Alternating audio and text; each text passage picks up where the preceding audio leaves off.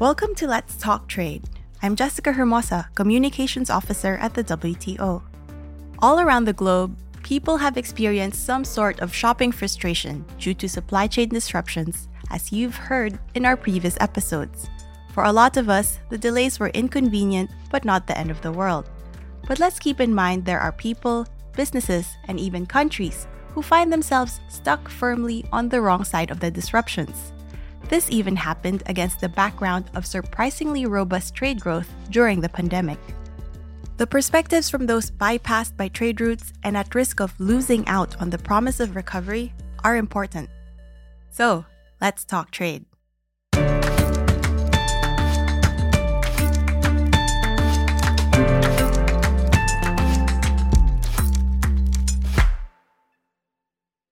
Many problems we were grappling with then and now are the result of more goods moving across borders than ever before.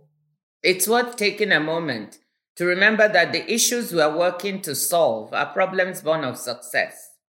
Without effective government policies to sustain demand and keep markets broadly open, without nimble adaptation by businesses as consumers shifted from services to durable goods, and without the heroic efforts of seafarers, truck drivers, longshore and warehouse workers, pilots, and others to keep goods moving.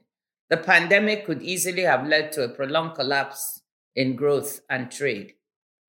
But that is of little comfort to everyone on the wrong end of supply chain disruptions and high shipping costs, which are proving more stubbornly persistent than many of us had expected. Micro, small, and medium sized enterprises have been hit particularly hard, given their narrower margins and more limited financial resources. Poor countries, small and vulnerable economies, and landlocked developing countries risk being pushed out of global value chains or finding it even harder to break into them. That was Director General Ngozi Okonjo-Iweala at the WTO Supply Chain Forum in March. With me to talk further about those countries and businesses on the wrong side of supply chain disruptions, I welcome a WTO colleague who is perfectly suited to explain what went wrong and what continues to go wrong for those who are disadvantaged, and how to address the issues at stake. I'm Raul Torres, and uh, I work as the head of uh, the development uh, policy unit in the development division of the World Trade Organization. You are dealing, among others, with strategies to integrate landlocked developing countries and small island developing states into the global trading system. How much of an impact do geography and the availability of resources have on the development prospects of countries?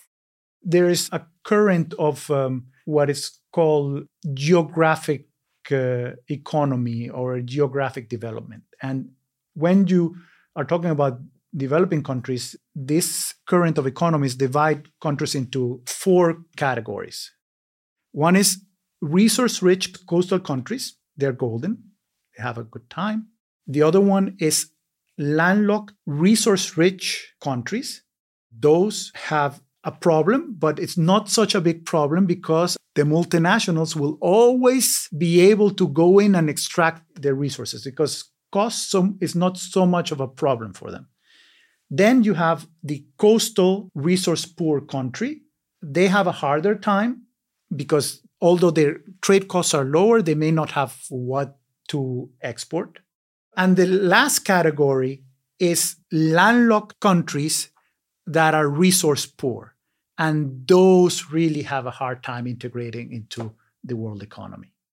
We've heard how smaller countries have been affected by the supply chain crisis. Can you tell us more how this has manifested in these uh, economies?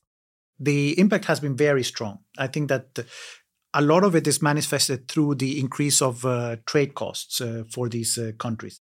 One of the key determinants for the inclusivity of trade is the uh, question of trade costs.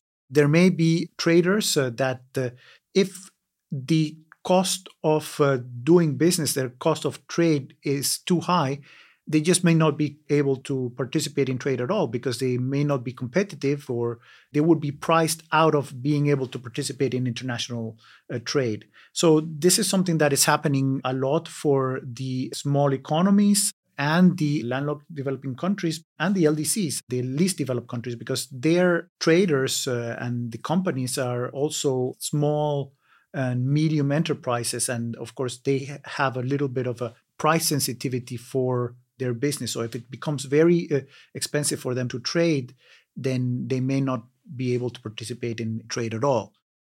And um, during the supply chain crisis, what was the biggest factor in the increase in trade costs? I think that the biggest factor has been an overall shortage or misallocation of uh, uh, some of the um, tools that are necessary for trade. With the conflict in Ukraine, we've seen a huge uh, spike in fuel uh, prices, and uh, many of these countries are very sensitive to this uh, issue of fuel prices because uh, a lot of their trade uh, is done by trucks uh, mostly. So this is basically the case for landlocked developing countries. And also electricity becomes an issue because most of them rely on diesel generators uh, for their uh, electricity. And um, if the cost of fuels are very high, the government not be able to pay. And once you have uh, electricity costs or failures in the provision of electricity, then the whole economy is affected. What about containers? We hear a lot of reports about a global container shortage. Containers are vital currently for international trade. And uh, at the moment, and this is a situation that we have seen in landlocked developing countries, but also in uh, small economies, there are no containers. So the containers uh, basically are moving to the port, but they're not coming back to this country. So you have a situation where the cost of uh, renting a container is extremely high.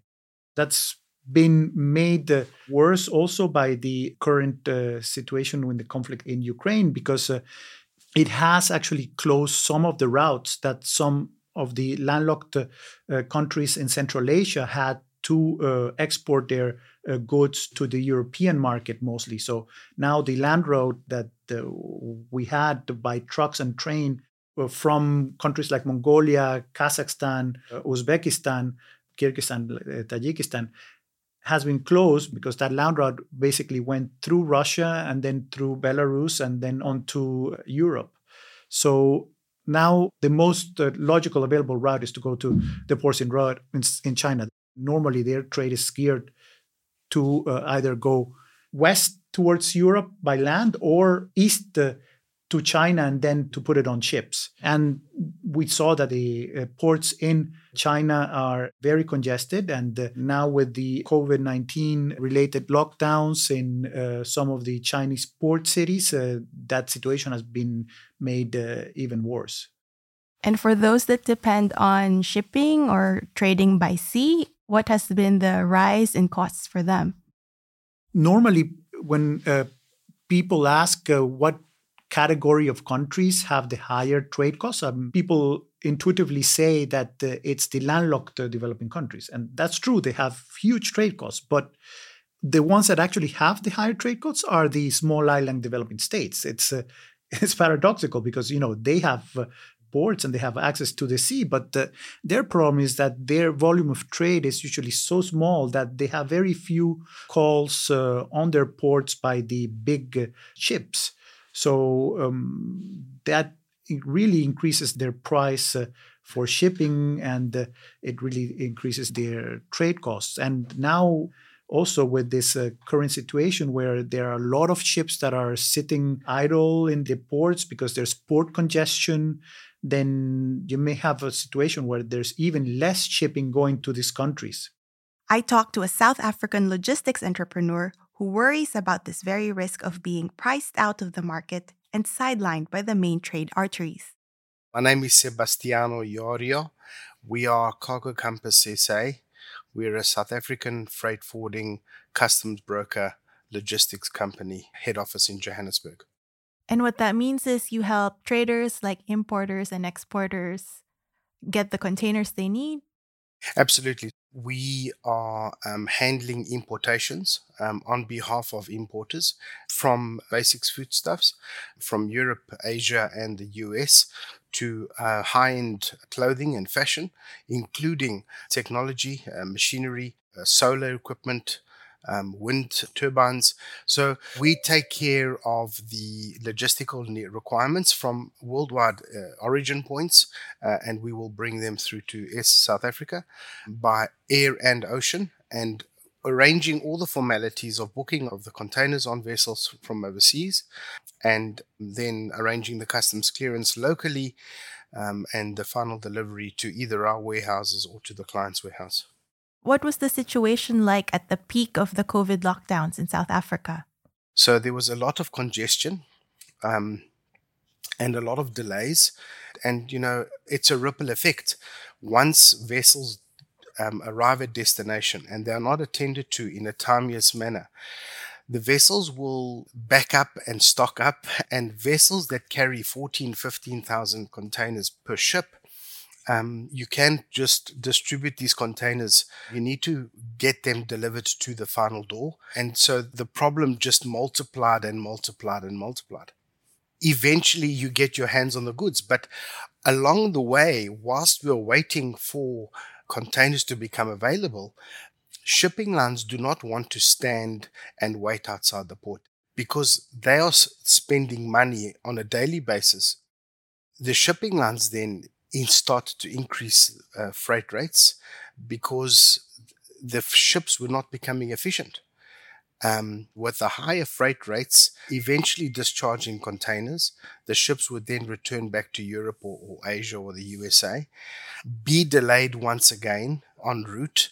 It happened frequently that just vessels were either diverted to other ports because they were needed elsewhere, South Africa is an emerging market, but it's no market compared to the 500 million people that are in Western Europe or the almost 500 million people that are in the USA. The other markets are certainly larger and more attractive. And what's happened in reality is that the, the larger vessels have moved to Europe, uh, USA, and South Africa then we, we land up with um, smaller vessels which fill up quicker. And the shipping lines can then demand higher freight rates because if you don't pay the higher rate, your cargo remains in the port. With the backlogs accumulating, the demand for imports continued. In South Africa, we're exporting a lot of basic raw materials um, and lots of uh, minerals and irons, but we are importing a lot of finished articles from foodstuffs to machinery to furnitures to pharmaceuticals, etc. Vessels coming out of Asia, Europe are full, and the shipping lines are getting top prices because they've got demand, and people are wrestling to get space onto a vessel to try and get the goods to the markets here in SA. Can you give us an idea of the increase before COVID compared to now, what the freight rates average would be? Before COVID, a 40 foot container, which is 12 meters in length, the average cost would be in the region of $2,000. That was a basic ocean freight rate for general cargo. Today, our same container is costing $14,000 to move on the same route, a slower service, and nowhere near the transit time that the importers enjoyed before. And are you seeing light at the end of the tunnel, or do you think this will continue? We've come out of two years or, or more of COVID. Myself and my colleagues were quite optimistic that we would start off the year and slowly we would see an ease off on COVID and restrictions. And I must say, it's unfortunate, but it, it's actually gotten worse. Smaller vessels, smaller capacity, longer transit times, we are still stuck in this wave of congestion that it's going to take time to come out. We don't think that we will see any big changes until the end of the year. If COVID reduces, if let's say the world turns to some sort of normality, you know, we can only hope. A return to normality, however, is not the only ambition for some, particularly those who want to graduate into more lucrative trade opportunities. Raul, we've heard about developing countries' desire to move up the value chain. I suppose a healthy supply chain with more efficient connections plays a part in this graduation to higher value products? Absolutely. When you talk about value chains, you're talking about uh, adding value to a product. So we're talking mostly about a product being imported from abroad, then you're adding value locally, and then you're exporting that value added product maybe either to the final consumer or it could even be to uh, another country that is going to uh, in turn add their own value. So uh, in that sense obviously if you have uh, to import some of the components or parts uh, or inputs that uh, are necessary for you to then add value onto those components uh, or parts, having good uh, systems for importing and low trade costs for importing will help you uh, make uh, the country more attractive also for investors to be able to locate their uh, production there and um, also add the value that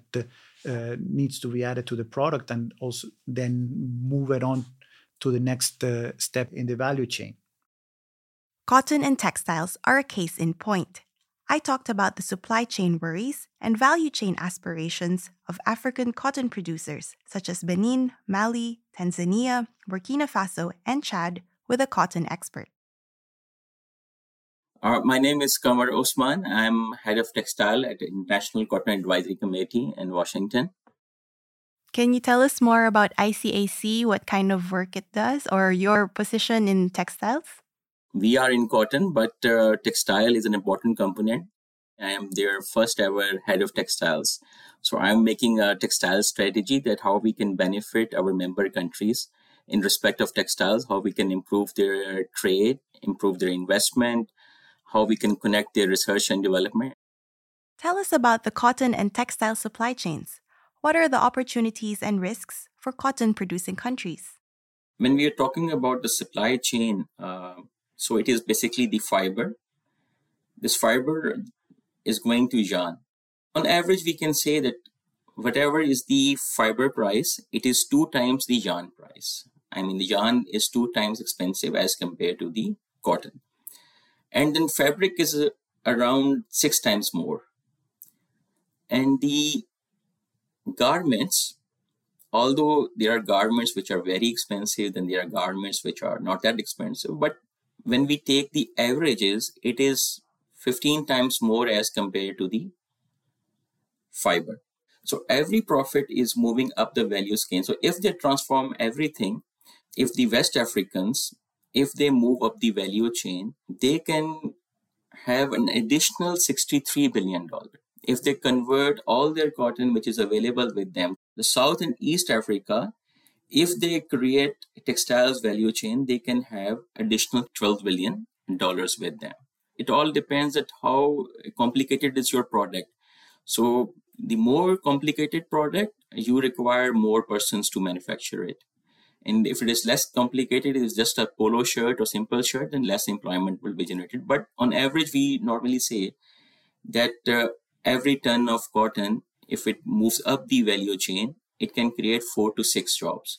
So if you go by this, the West Africa, it can create 6 million additional jobs. And if we talk about South and East Africa, they can create 1 million additional jobs. So what we have realized and we have seen that uh, unless they don't move up the value chain, they would not be able to create employment and value addition. Taking example of Africa, they are net cotton importers. The whole African subcontinent, they are exporting nearly $15 billion worth of textiles and raw materials.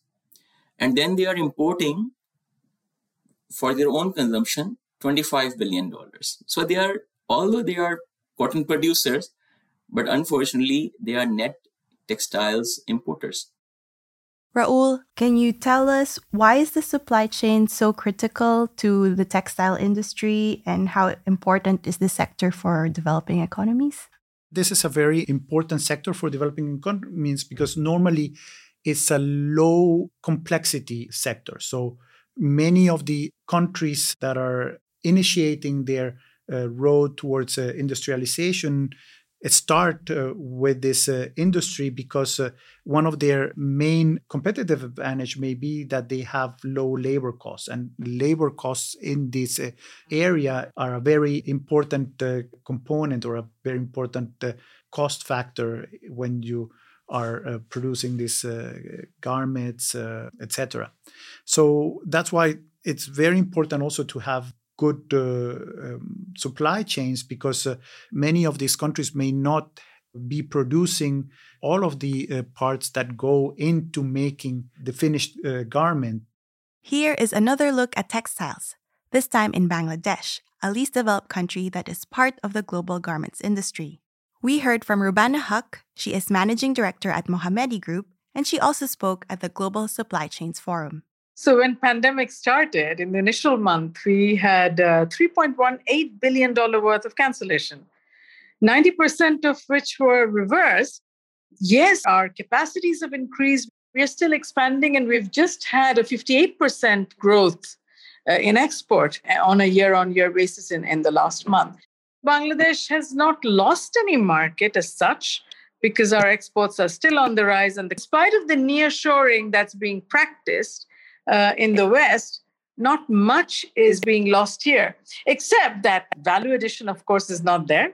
We're still doing basics. We are still exporting around uh, $5 uh, worth of just t shirts.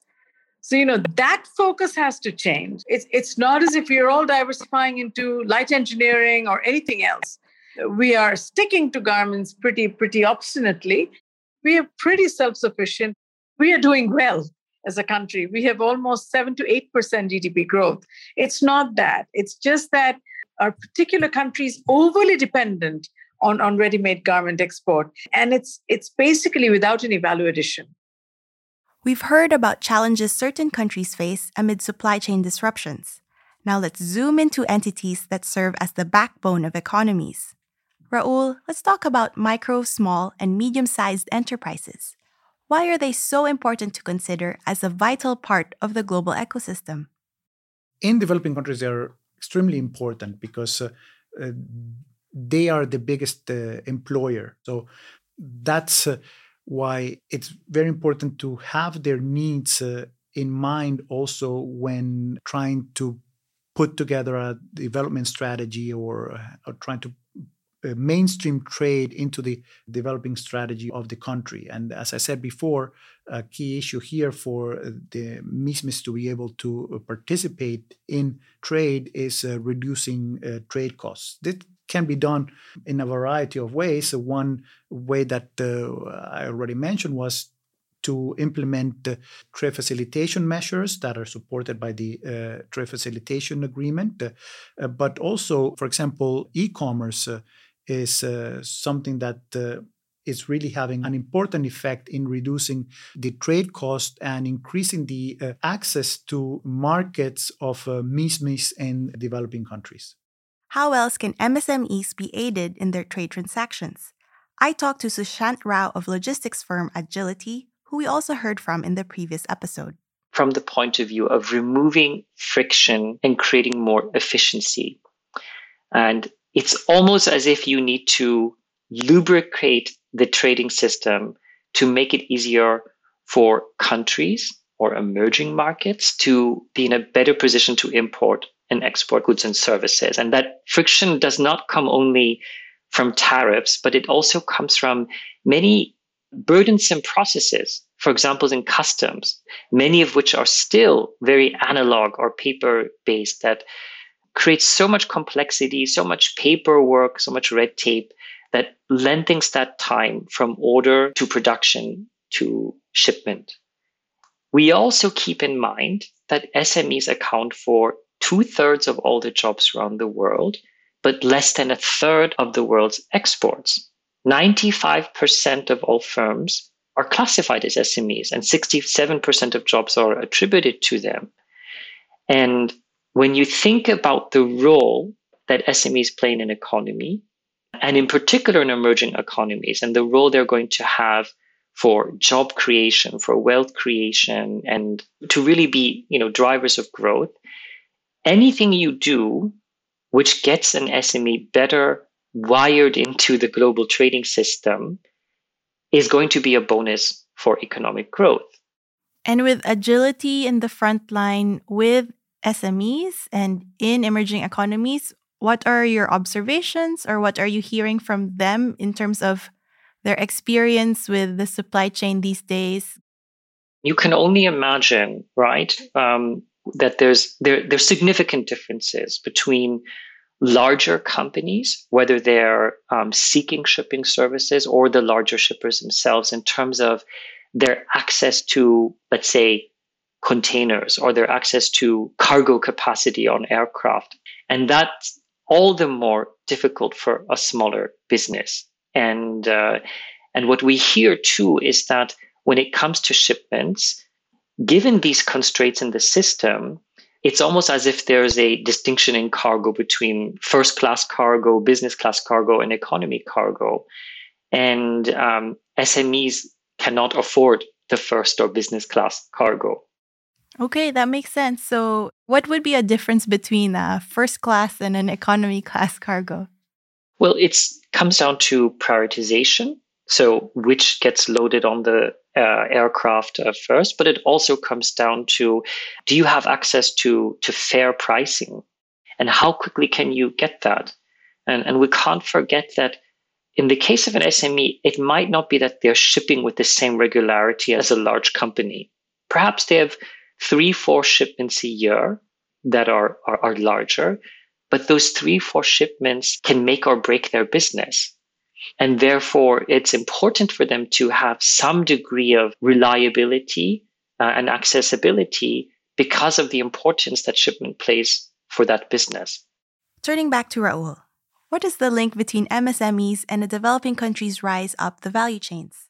When we talk about uh, diversification of uh, production and uh, what is also called structural transformation of the economy of these uh, uh, countries, there's a situation that it's reproduced in island uh, economies as well. It's a situation that is reproduced in small, vulnerable economies and in least developed countries that you have a very little diversified economy. And when you are talking about diversifying the economy, then diversification can only come from the uh, SMEs because uh, the big multinational companies that are extracting these uh, resources from these countries, for them, it doesn't matter what the trade cost is, those commodities are in some cases so valuable that they are able to overcome those high trade costs and still go into these countries and be able to um, make a profit from being in these uh, countries. But for the uh, small economies, uh, for the small and medium enterprises, they won't be able to export their product if the trade costs are not lowered if they're not competitive in the different markets. What kind of assistance and environment do the most vulnerable players in the world of trade, the small producers in the smaller countries, need to grow their economies? The question that you have to ask yourself is uh, do you wait for the uh, market to correct itself, or do you actually step in and try to help these people who are suffering very much from this uh, situation. And i think that uh, the correct answer is that we need to step in. We need to use uh, the convening power of the WTO to uh, call attention to the situation to call attention to the plight of these uh, small countries small uh, producers and to try to come up with solutions that will correct this situation that as we said, was born out, uh, out of success. It's important for them to also be able to continue to carry out their trading activity as uh, they were doing and not to be uh, priced out of being able to participate into international trade so uh, that's why i think we need to step in and do as much as possible to try to bring those uh, costs down and uh, provide long-term solutions to something that may in part be a conjunctural problem or maybe a problem that could sort itself out But uh, what happens if it doesn't? Sometimes the market can work in unpredictable ways. Nobody saw that strong recovery coming. So, you know, you never know when that situation is really going to correct itself. We had supplementary shocks being added with the uh, Ukraine conflict you may have that yes some uh, problems that are uh, conjunctural but there are some problems that are structural. I mentioned the, the issue of uh, you know smaller countries receiving very little visits from chips. That's not something that was just a situation due to the supply uh, chain crisis. It's a situation that has been there for a long time and that has now been made even worse with the uh, global crisis. Thanks raul